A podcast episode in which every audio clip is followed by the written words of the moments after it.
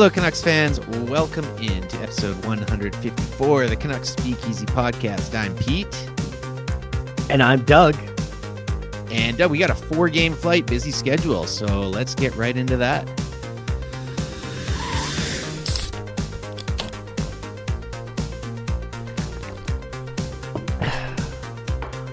I'm a little under the weather, but I'll give it my best shot.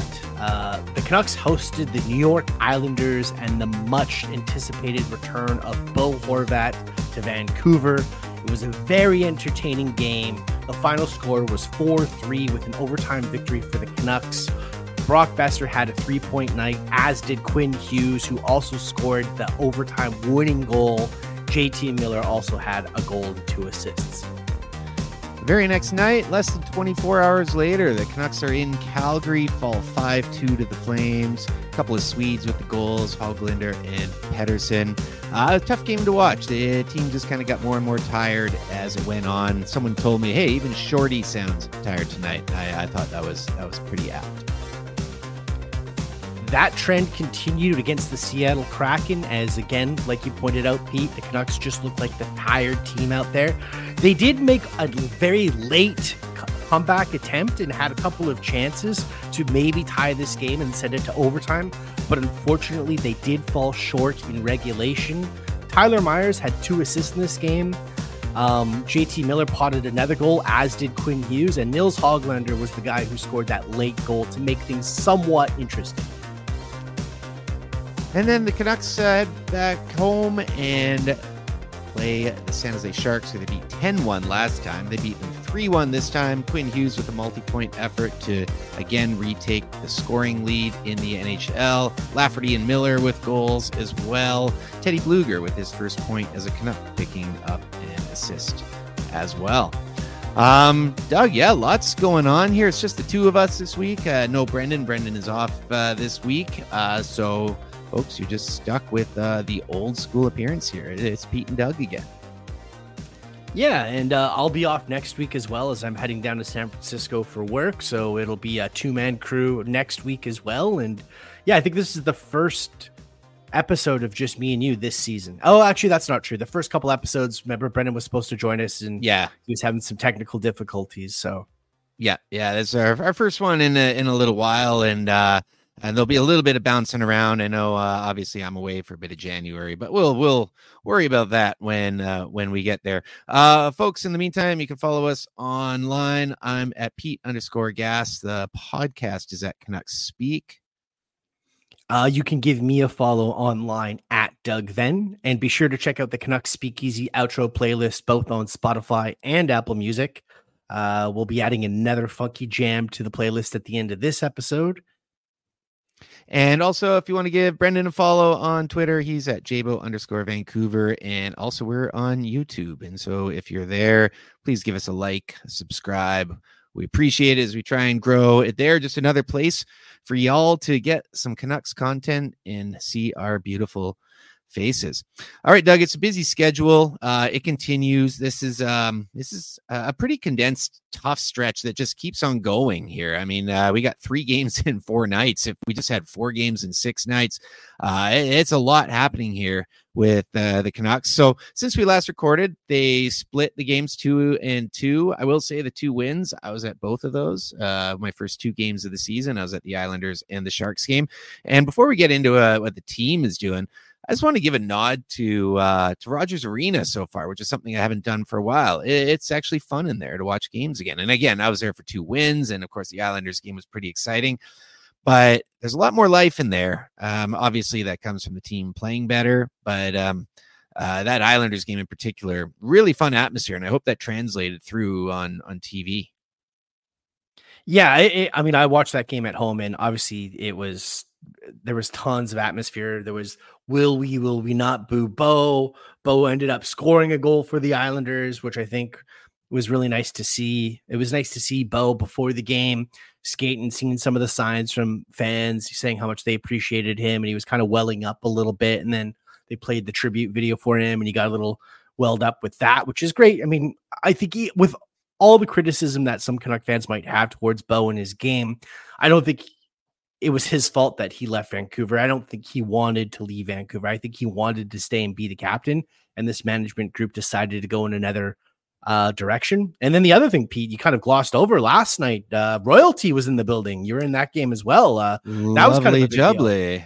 Yes, uh, very lovely indeed. Uh, quite, quite. Um, yes, that was that was a, a, fun surprise. You know, it's funny It's the first when uh, the Duke came out. My first thought, this is going to sound terrible, was like, oh, it's one of the impersonators because I was thinking of like the Michael Jackson photo. You know that famous photo of Michael yeah, Jackson yeah. dropping the puck. And I was like, oh, why do we like? Uh, I was like, oh no, it's actually uh, it's actually him. Uh, but uh, yeah, that was that was kind of funny. There was literally high pitched shrieking in the building when uh, that when they showed him and Meghan later. Like, there's cheers for games, and then there was like this was like another couple of of decibels and and octaves up uh with the the shrieking for that. That was that was pretty funny. Um, Bo Horvat as well, though. Awesome standing ovation at the first TV timeout, which is how the Canucks always do it. Um, really cool. I, I, mean, I said before the game, I'm not going to boo Bo. I got nothing against Bo. I mean, certainly there was things in his game that were lacking, but he's still a fine hockey player. Um, I'm not angry about the decision to move on from him. I think it was the right move to to do so. I mean, we can't be paying Bo Horvat eight and a half million dollars on this team, anyways. So you know, I think it was it was good. I'm happy with the return. I'm happy with how they flipped it for Hronek. I'm one of those guys who likes that deal and liked it at the time. So I got nothing against Bo. Uh, and remember, he was a captain of this team. He played what 10 seasons with this team. Like he was here for a while, maybe nine seasons. I can't remember. 420 points. I always remember that. 420. I mean, that's the way you want to leave as the captain, hitting uh, the 420 point mark. Um, uh, but yeah, so I got an autograph picture of him on my wall. I'm not gonna, I'm not gonna boo the guy. I, um, I, but I also think, you know, time to move on. I think it was the right choice to move on. I think it's probably the best for Bo as well in, in a lot of ways. I think you know to get him uh, uh, the second half of his career, go somewhere else and and do it up. And the Islanders are my East Coast team, so I'm all right with that. Yeah, and I think the big issue with Bo, I think, was the comments he made last year when the Islanders were pushing for a playoff spot, and he made some comments that seemed to slight the fans in Vancouver. Um, I don't think it was meant to be directed towards the fans. I think it was more directed at management, but it was a poor choice of words. And I think for a lot of Canuck fans, Bo never showed that kind of character. You know what I mean? He was always very mm-hmm. soft spoken and kind of guarded. And to see that personality come out, you know, was kind of nice. You know, whether or not you thought it was a cheap shot at the fans, I don't think it was necessarily a cheap shot at the fans, but I understand, you know, why fans might have felt a certain way after hearing those comments. But yeah, like you said, you know, being able to flip Horvat into a, a pretty decent prospect in Aatu Raty, who's playing better and better down in Abbotsford at the moment. And then obviously the Filip Hronek trade. And my issue with the Filip Hronek trade wasn't necessarily the first round pick, it was actually the second round pick.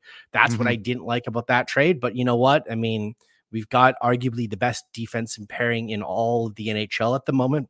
Um, Hronek looks like he fits like a glove on this team. And, you know, right now, you you talked about the atmosphere in the building. It's winning solves everything, right?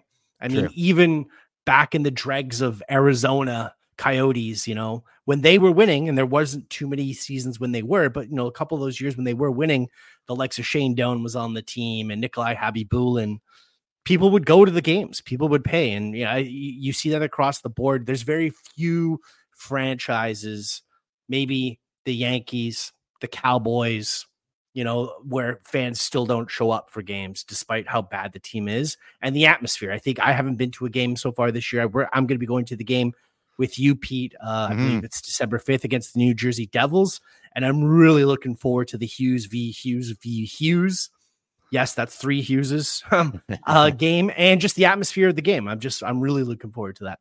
Yeah, I'm looking forward uh, to that one too. Um, just Bo's comments. I, I don't think it was a, a cheap shot at the fans. I think uh, certainly in this market we uh, we can interpret things a lot of different ways. I think it was a poor choice, but um, I, I you know, I, I, this place means a lot to him, and you can see that. So it was cool to be in the building, and I'm glad that uh, he got that. The first time, a couple times he touched the puck, there was some boos out there, uh, which again is to be expected. And of course, it's the Canucks, so he's gonna he's gonna score uh, against us. Uh, that was certainly the best uh, game of the last four games. Uh, the game last night I was at, um, you know, actually like you kind of expected after what the Canucks did against uh, Calgary and uh, Seattle, you, you, kind of expected when you listened to Tocchet that they were going to try and tighten things up a bit. And that's kind of what last night felt against San Jose. It was just like, look, we're just going right back to basics. And they were just so hyper focused on defense and playing smart, kind of uneventful, non event hockey. Um, it was still fine. They won, and uh, they they got some good contributions, especially from the bottom six. There uh, wasn't the prettiest of wins, but uh, it wasn't bad hockey they were playing. Um, so uh, for me, though, the Islanders game was definitely the most exciting. Like Quinn Hughes, like what can you say about it? Of course, he's going to score on the breakaway in overtime. His goal last night against San Jose was a sweet snipe as well. Like it's up to eight goals already. I, this is this is nuts. We haven't seen this from Hughes before. He's tied his career high already. Uh, yeah, twenty, I believe it is for the Canucks. He's already 19. tied his career high in goals. Ni- Nineteen, 19 games. He's got eight goals already. Uh, yeah, it's crazy. Yeah, the big thing because again, I know you and I both touched it uh, during the game flight with the Calgary game and the Kraken game. The team was tired, right? And uh, you know, we mentioned yes. this last week. They're playing seven games in eleven nights. The first two are back to back, and the last two are back to back. Um, and you could see that, you know, coming back home from that ro- Eastern road trip, you know, they were worn out. And that Seattle game and the Calgary game, you know, that's what happened. But last night, uh, and again, I understand the opponent probably allowed them to do this, but they really dialed back the minutes of Quinn Hughes and Filip Hronek. And it was actually more of an even spread time on ice for the defenseman. I believe uh, Friedman got up to about 14, 15 minutes, as did Juulsen, uh, which wasn't really the norm the last couple of games. And Rick Tocchet even said that um, Adam Foote kind of let the uh, the foot off the gas, so to speak, heading into the second period with Hronek and Hughes, and wanted to spread it out more. And Tocchet said that's a good thing, right? Like we need mm-hmm. we need to make sure that all these guys can play, you know, the tough minutes, especially with some injuries happening right now with Carson Soucy and whatnot. You know, you're going to need to rely on some of these guys. Yeah, Friedman and Juulsen, I thought uh, last night they were good. Um, Juulsen had a pretty rough stretch of games there. I know the fans were on him pretty pretty good against uh, the Calgary and the Seattle games. Uh, I, I, mean, though, this is like, man, it really sucks about Soucy. Uh, Soucy was just kind of getting going. It sucks that Suter's out as well, but this is the name of the game, right? You're going to get injuries and injuries to depth players. Unfortunately for Vancouver, the ones where it's hitting at center ice and on the blue line, especially on the blue line, like man, all it takes is one blue line injury to Soucy, and now you're having a, a rotating cast of two of the three of Friedman, Juulsen and Hirose. And I know this is something I've said before, but that's not a long term solution if you want to, if you're going to make the playoffs and if you want to do anything in the playoffs. So, I, I, mean, I know we talked a bit before about Ethan Bear. I do believe I, I would be very surprised if the Canucks didn't land Ethan Bear, but I still think uh, if the Canucks are in a playoff spot down the stretch here, I could see them making a push for another defenseman still because uh, I don't think uh, the answer. I don't think Friedman's the answer, and I, would rather Hirose got a little more seasoning down in Abbotsford. He might be the answer in a in a year or so, but um, when you're starting two of those three guys in uh, your starting six defensemen, you know Demko's a world beater. He's awesome, but uh, for me, that's uh, it was the biggest hole going into the season and and it still is and playing four righties as well that's uh, that was also un- unusual i know that's we've kind of gone the other way now but that that's just what it is you can't call up Wolanin because if you call him up he's got to stay with the team and you got to be 100% sure so i because i don't think he'd clear waivers going back down well, I also think Wolanin's injured, right? Or he's he's mm-hmm. banged up. I don't think he played for Abbotsford last game either.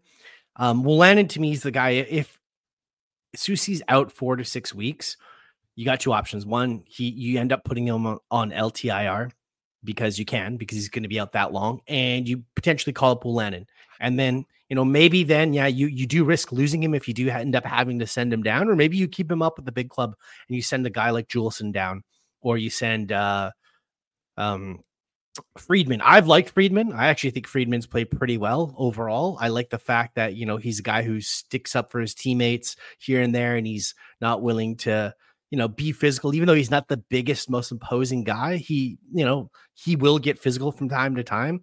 And I think the defense of, as a whole outside of Hughes and Hronek they've just been very calm and they're playing the system You know what yes. I mean? And they're they're you know they're getting the puck out instead of trying to carry it up. Last night you heard talking someone asked him about Tyler Myers and how well Tyler Myers has been playing as of late. And sure he is still going to make mistakes here and there, but he just talked about how, you know, Myers really responded to some of the criticism and he was very hard on himself, not just necessarily the coaches, but Tocchet said we don't need Tyler Myers leading the rush into the offensive zone. That's not what we need him to do. You know, we need him to, you know, stay back and, you know, watch uh, uh, potential rushes heading the other way and, you know, pinch when it's necessary, but don't lead the rush. We don't need you leading the rush. And I think mm-hmm. often that's when you see the chaos giraffe moniker happening, right? Is they're kind of running all over the place. And I think just simplifying the defense has made a really, really big difference this year. And you're right, they do really miss Carson Soucy, but I do think a guy like Wolanin, if once he gets healthy, I think he can fill in for the next four, maybe six weeks and be a very serviceable defenseman. I mean, I think he played over 40 games last year for the Canucks. Mm-hmm. And there's also Guillaume Brisebois uh, down there as well. Yeah. Um, uh, there's also Cole McWard. So there, there are a few different guys. Uh, Friedman, for me, he's a good number seven defenseman. You could probably use him as a number six, but he's not a number five, and that's kind of how yeah uh, I see him. Uh, with the defense, though, I do think overall, I mean, every Canucks fan who's watched ho- the hockey and the Canucks over the last several years, I think, can see that this team has a plan now and they're getting out of their zone. They're they're keeping it on the boards. They're not doing these high danger cross ice passes. They're they're getting it out and the forwards know where to go too. And the forwards may not get the puck when it's cleared out, but they're in motion and they're able to put pressure on the other team's defense. And you get some of these guys who've been doing it really well, like uh, Nils Hoglander, like Conor Garland, like Ilya Mikheyev, who go in and they forecheck and they keep the pressure on, and that allows you to change and get fresh bodies. There have been a number of times this year where the other team has gotten hemmed with all five skaters out there for two plus minutes while the Canucks have made multiple changes. And uh, that is a nice side effect, especially in the second period with the long change of having those guys forecheck while the defensemen get it out. And that's when you can play calm, is when you know where your teammates are going to be, where you're supposed to play the puck. You don't have to second guess. You don't double clutch. You don't panic and make a, a low percentage play. That's something that I think they're doing well. And, and especially with this personnel. But man, if can you imagine if it got uh, you know a, a, little bit more help in there? Like let's say they get Ethan, you know, uh, Ethan Bear, and let's let's just for shits and giggles say they they traded for Chris Tanev. That changes the whole complexion going into the playoffs. If you have a starting six that looks like that, a Hughes, Hronek, Soucy, Myers, Tanev, Bear, or something like that. You know, um, I'm forgetting. Uh, I forgot Ian Cole in there. Uh, but again, that's that's what you need. You need uh, a little bit more in there. Uh, Ian Cole, by the way, I think has been fantastic the last few games. I've been very impressed with with him. And Tyler Myers, highest scoring Canadian on the Canucks right now, nine points in 19 games. He's pacing for almost 40 points. So, uh, getting some points in there as well. Um, he's not perfect. He's not, but he's also under a microscope more than probably any other Canuck. It's uh, you know he's got a good game when after the game we're not talking about him. Yeah, no, I agree. He's one of those guys. You say this all the time. It's like a guy like a Cole McWard or Akito Hirose, Tyler Myers. You don't want to notice them more often than not, right? Those are the guys that you don't want to notice during the game because that means they've had a really solid, good game. And yeah, great show. Ian Cole's been amazing. Arguably one of the like better signings on the back end the Canucks have made in quite some time, in my oh, opinion. Oh, yeah. And then you brought up some of the the bottom six guys there, and that third line to me has been the most consistent line for back to back weeks now. Sure, I know the Miller line and the PD line, they're getting all the points and getting all the headlines, but that third line of Dakota Dakota Joshua, um, now it's Teddy Blueger because Pius Suter's out. And mm-hmm. Conor Garland has been amazing. I mean, last night I thought Dakota mm-hmm. Joshua mm-hmm. was easily his best game as this season as a Canuck. Um, yep. He was very, very good. He was physical. He was all over the ice.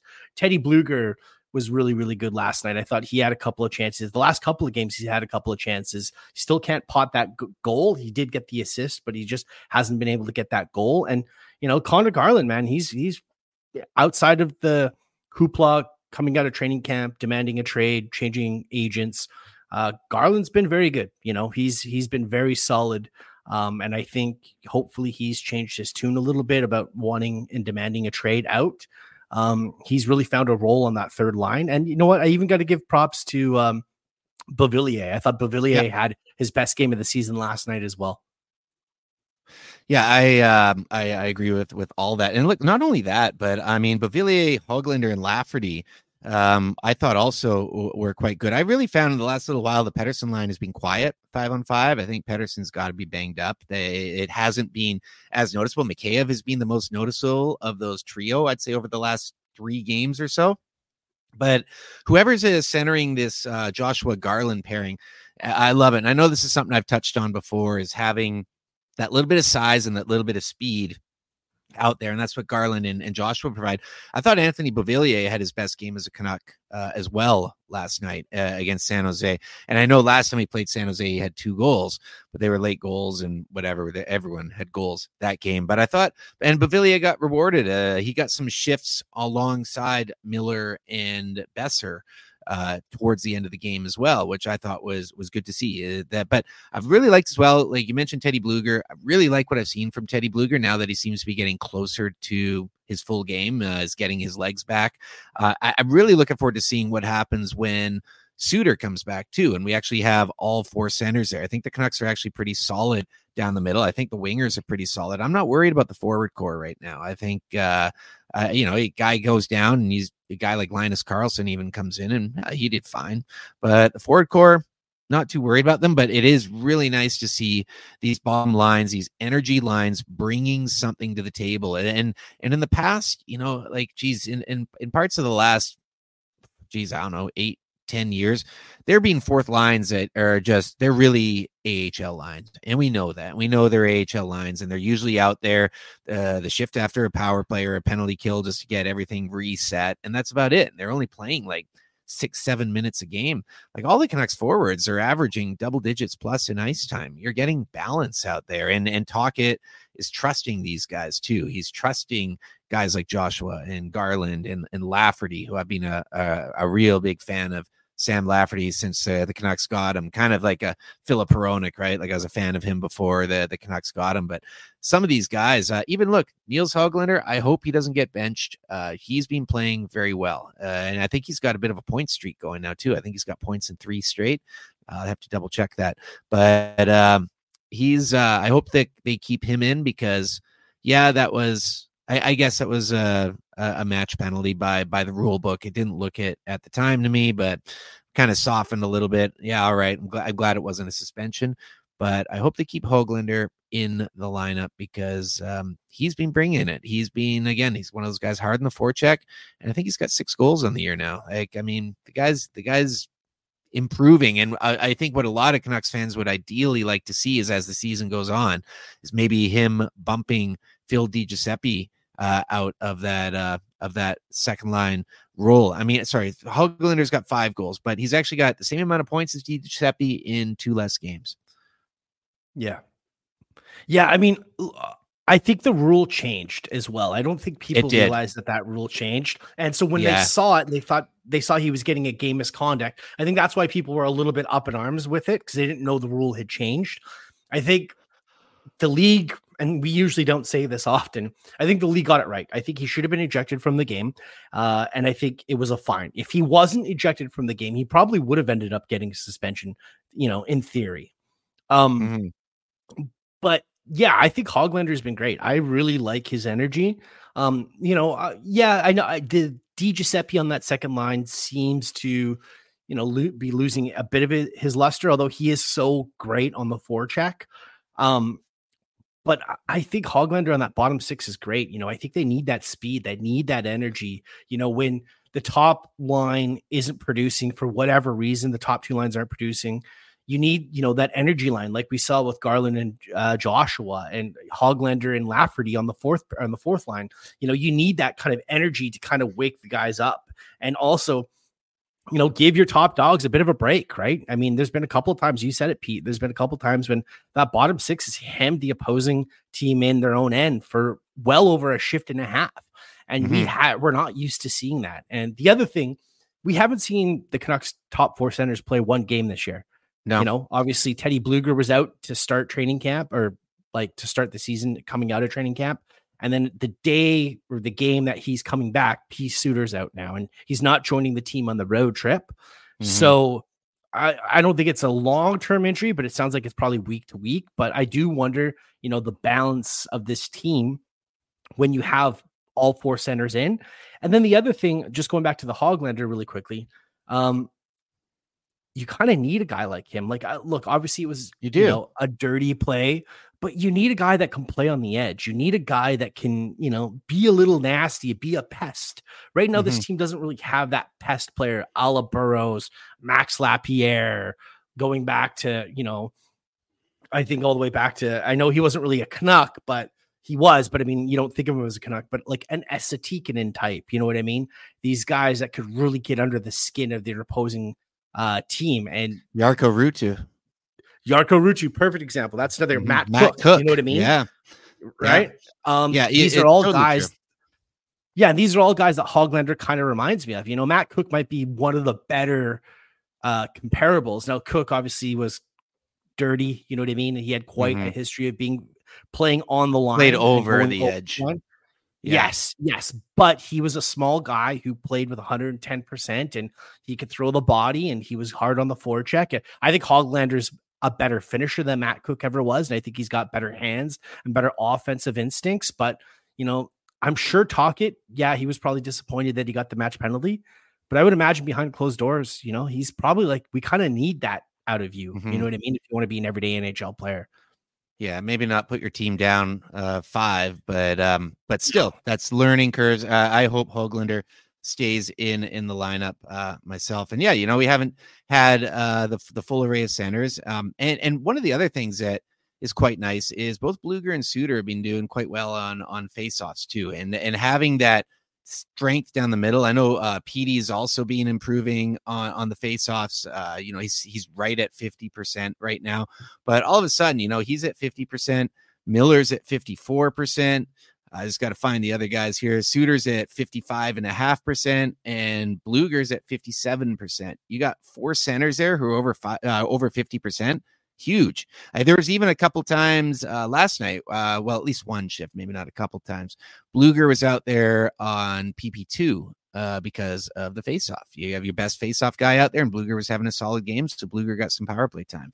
Um, so again, yeah, when you get all four in there and they're all over 50%, when Pettersson is your weakest at 50%, he's made some huge strides this year to improve his faceoffs uh, that's another uh, nice thing for nice luxury for this team to have, and I'm looking forward to seeing that. But again, like you said, we're gonna have to wait till after this uh, this mini road trip here before we maybe get a chance at it.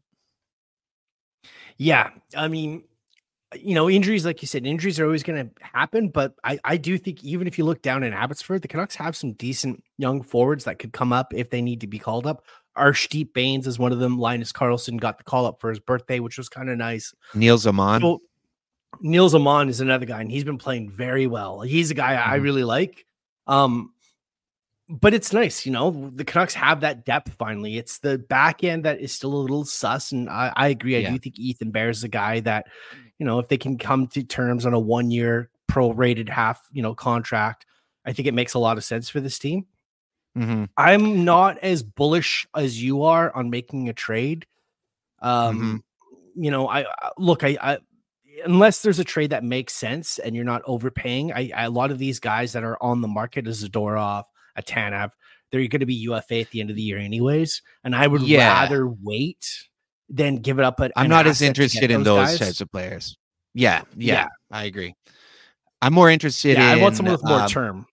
Yeah, exactly. Like um, acquiring uh, a player where maybe they're a, a younger D that are either under contract or you control their RFA rights.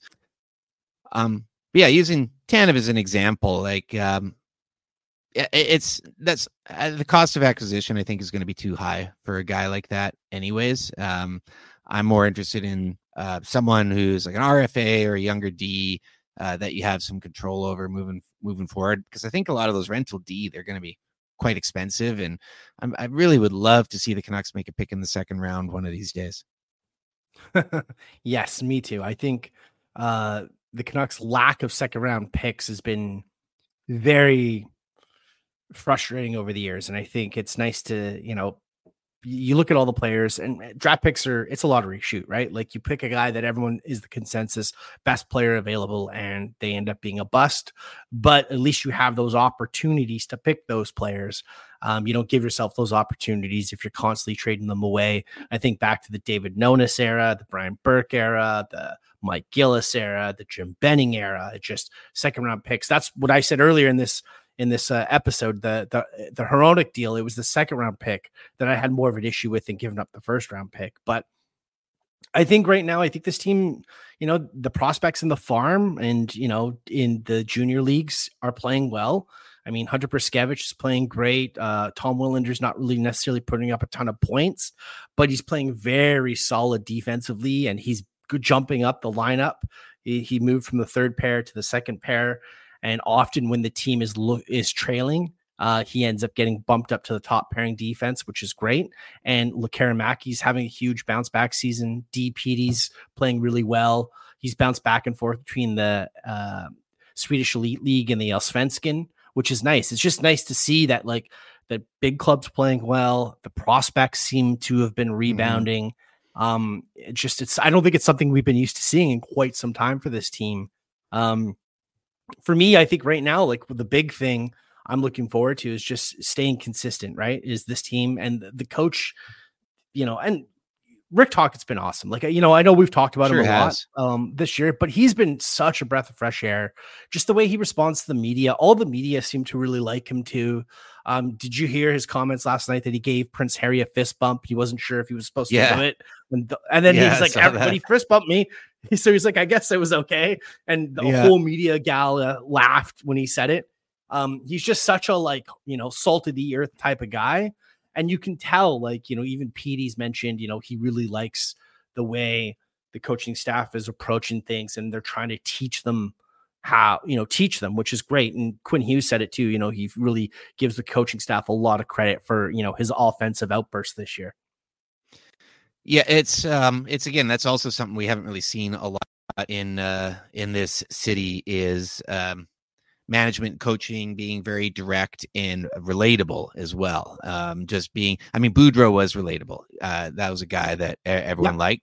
Um, but it's there's it's different. This is a more of a workman like uh, relatable and uh, it the way he carries himself. You can tell the players respect him, um, and you can see some of these guys who play talk it like hockey. I mean, I, am thinking specifically like a JT Miller or Dakota Joshua or Sam Lafferty, guys who kind of fit that mold. You can kind of see that uh, he's really working with them and getting a lot out of them, like getting maybe more than you would think out of those guys. And these are guys that kind of play a similar style to him. And and again, full credit to the D coaches as well, like having Gonchar and Foote there. And, and it's just it's nice to have. This is something that for a long time again we didn't have different voices. We had uh, various, very much like you know one voice dictating things and, and and from management every now and then and one voice from the coaches and it wasn't really something that the fans like but Tocchet the way he's carrying himself and what he's doing uh i've been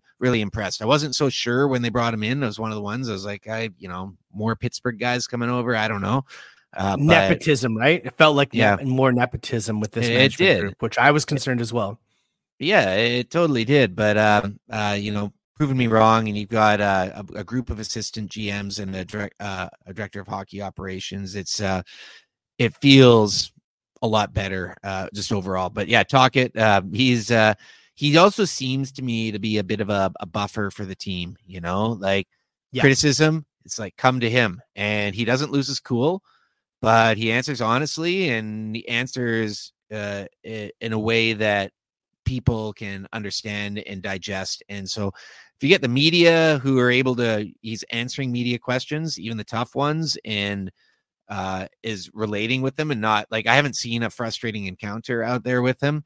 That's important in this city, right? Yeah, you know, there's always uh, a lot of kind of the media is often seen as this um, this, this kind of stopgap in between the team and the fans, and a lot of people have opinions at it. And uh, Tocchet knows he's stepping into a, a, tough situation here with uh, with the media, a very scrutinizing market, and I think he's handled it really well. Yeah, and if you hear about people talk about Tocchet among around the league, like in league circles, everyone raves about the guy. Like, you know what I mean? When his time in TV with uh NBC, um, obviously his coaching uh, time in Phoenix, his coaching time in Pittsburgh uh, as a player, like everybody loves this guy. He's like a true, you know, blue collar guy. You know what I mean? And he works hard, and he's he's not a guy that chastises you for making mistakes. He wants to teach and learn. And I think that is something that a lot of people, especially in the workplace and especially in sports, we just don't see enough of. You don't see of them wanting to try to teach people, you know, how to be better and to, you know, what if you got to go back like last year, we brought this up already on one of these episodes this year of hey, let's let's bring it to the core fundamentals of playing hockey and knowing your position. You know what I mean? And a lot of people criticized him for doing it at the time, but it seems to have paid dividends. And as long as the players are buying into what the coach is selling, it's going to it's going to be a success, right? But you need buy-in from the players and you need the coach to be able to send their message in a way that the players will understand that they're not being berated for making a mistakes, that it's a teaching moment. And I think Tocchet's been very, very good at straddling the line with that going back as well, all the way back to uh, when we were talking about Bo Horvat, I think another reason that um, the, that he wasn't going to stay anymore is that uh, management wanted to bring in their leaders and they wanted to kind of you know a full purge of of the past. So you have this new leadership group here and uh, what i've really noticed um, especially coming out of hughes and miller because they, they generally talk to uh, the media a lot more than Pettersson and demko do uh, but both uh, listening to hughes and miller they don't talk about themselves that much. They uh, they're really talking about the team. Like you hear them talking about the team as a whole, not like, hey, you're tied for the scoring lead with with other players. It's like, well, they they they in turn they don't talk about that or how great that is. They talk about how it's nice that we're playing a system and guys are buying in throughout the lineup and treating it as a unit. And that is also, I think, a sign of, of, of good leadership. Now, it's not always going to be perfect, and this is the first year with it all, but I think what I've seen and heard and the way that they're presenting themselves and the body language, you know, uh, especially Hughes and Miller, I think um, top notch, uh, top marks there for what they're doing in terms of holding the team accountable, not hype and praise too much on anyone because they know that there's still a long way to go. And uh, just also taking accountability and saying, you know, we need to do this better because uh, this is why we lost this game. We weren't doing this right. We need to cl- clean up our game, and instead of answering questions about being tied for the scoring lead. Yeah, and you know it's a marathon, not a sprint, and I think a lot of these players know that.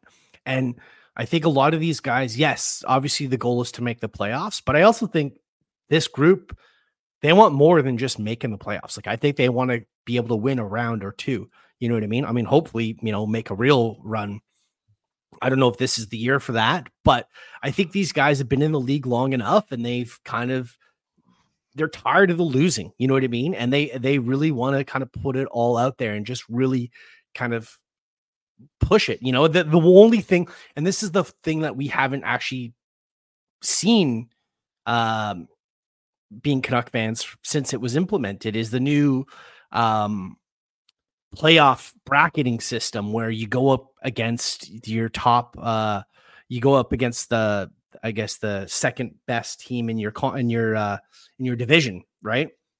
So right now it looks like they're not your second, but you, you're matched up, you're paired up with the division. It's not one through eight kind of thing, right? Yes. Um, and right now it looks like the Canucks would uh, take on the LA Kings, which I think would be a very tough first round matchup because LA is sure a very would. good young fast team, and they've got a pretty good young goalie as well. Um, but it would be a great test for this team, um, you know. And tomorrow night, we haven't really touched on this. Tomorrow night's a big game. You know, we're recording this on Tuesday, uh, the twenty first of November. The Canucks are playing the Colorado Avalanche, and it's kind of Quinn Hughes, Cale Makar showdown, right? Quinn Hughes has been taking the league by storm. Cale Makar was named the first player or the first star of the week last week. I believe he had seven points in five games or four games or something like that. Um, so it'll be nice to see that matchup. Two young superstars going head to head. Obviously, you've got you know MacKinnon, Petey, Miller, Rantanen. Uh, I'm really looking forward to tomorrow night's game as like this is like the big test outside of the Dallas game was another one of those kind of benchmark games I was looking at for this team. But, you know, mm-hmm. I think tomorrow against Colorado, and then I believe they've got a game coming up against Vegas at the end of the month. Yeah, the 30th. Those are the kind of the two big games coming up for this team to really kind of be the litmus test against like the, the upper echelon competition on the Western Conference. Yeah, and the Colorado game is in Colorado as well. Uh, that's going to be a big test, and I really hope that we we see a lot of the the A game. And again, missing a couple bodies, but that's just uh, that's just the way it goes. Uh, unfortunately, in in this game, I mean, there's probably some guys banged up on the Colorado side too. But yeah, that's going to be a, a big one. I mean, this is another big week. We got four games before we record again. I mean, Seattle.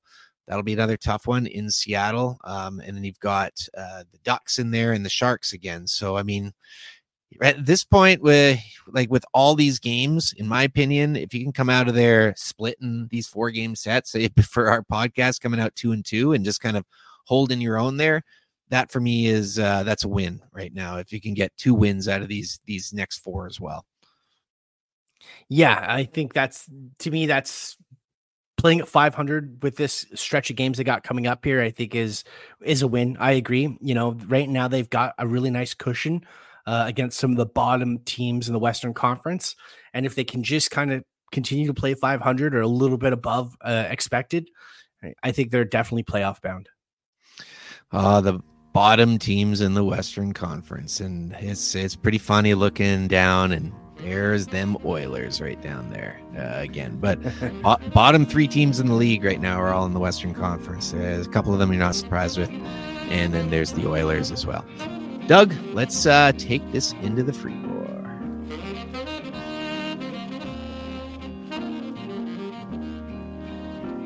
All right. Um, so, as you can tell, I'm a little bit under the weather uh, this episode. I'm a little sick. I, I think it's probably self inflicted. Um, I decided this is the second time I've done this to line up um, for the premium spirits release. This time I lined up in Langley um, I went to a buddy who lives in Langley, um, and we were planning to get there around 12. There was uh, three bottles of this Mr. Sam. We were hopefully trying to get our hands on. Um, it's a very rare uh, special release. Um, so I had a little camping chair, but my buddy didn't have a camping chair, so we went to the Canadian Tire. And I'm like, well, let's just drive by the liquor store. This is 8 p.m. Okay. Uh, we drive by the liquor store and there's already six people lined up. So my buddy and I, we, we went back to his house, grabbed all our gear, grabbed a couple bottles of whiskey, and went and sat in the freezing cold around from 8:30 p.m. till pretty much 8:30 a.m. waiting to get some whiskey. I didn't get the Mr. Sam. Um, obviously, I was too late. I didn't get the Stagg Junior, which is what I was after as well. But it was really fun. Met some really cool people. Uh, shared a couple drams with people, and uh, yeah, man. Uh, couple of the guys brought tents um, with little uh, propane fireplaces to keep us warm. And yeah, we just sat there drinking whiskey, uh, shooting the shit. And yeah, man, it was, uh, I think that's why I'm, I'm, a little under the weather at the moment. But uh, I don't recommend it for everybody. But if you're a whiskey lover, uh, it is a cool little thing to do. Yeah, man. I remember you talking about you're going to do that last week, and uh, when you said you were a bit sick, I was like, oh, I wonder if Doug did stay out in the rain all night to buy whiskey.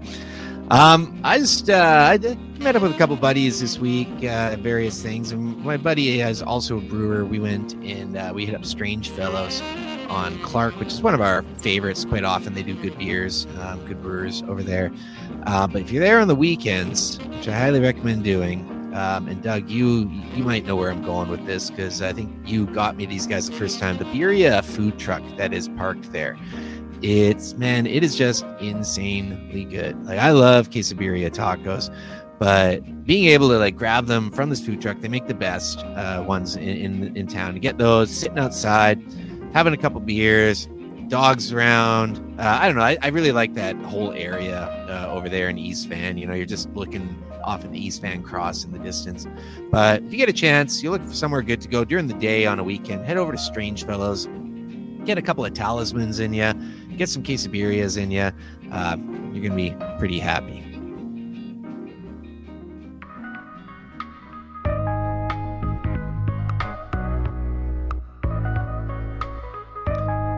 Thanks for tuning in, folks. That's season five, episode eight, uh, episode 154 overall. Just about in the books. Uh, Brendan, we missed you on this episode, but um, yeah, Doug, it's kind of uh, felt like the olden days here.